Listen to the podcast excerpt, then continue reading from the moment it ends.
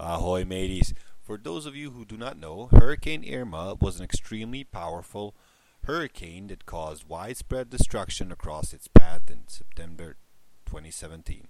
Now, during all that commotion, around 4,000 displaced cruise passengers have fled from the hurricane's path on a cruise ship called Escape.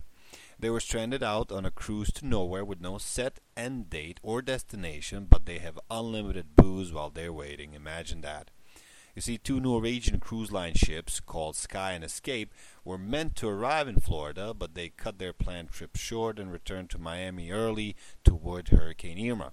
They dropped off any passengers who lived in Florida and wanted to go home, but the unplanned return meant many passengers arrived in Miami with no hotels or flights out of Florida.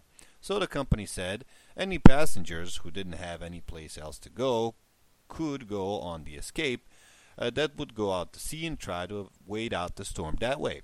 Norwegian reportedly did not charge the passengers for this trip, and everyone had access to food, water, entertainment, and alcohol. Escape went back to Miami as soon as it was safe to do so, but at the time, passengers and crew didn't know when that would be the case. Now, that is definitely not a bad place to weather the storm, I say.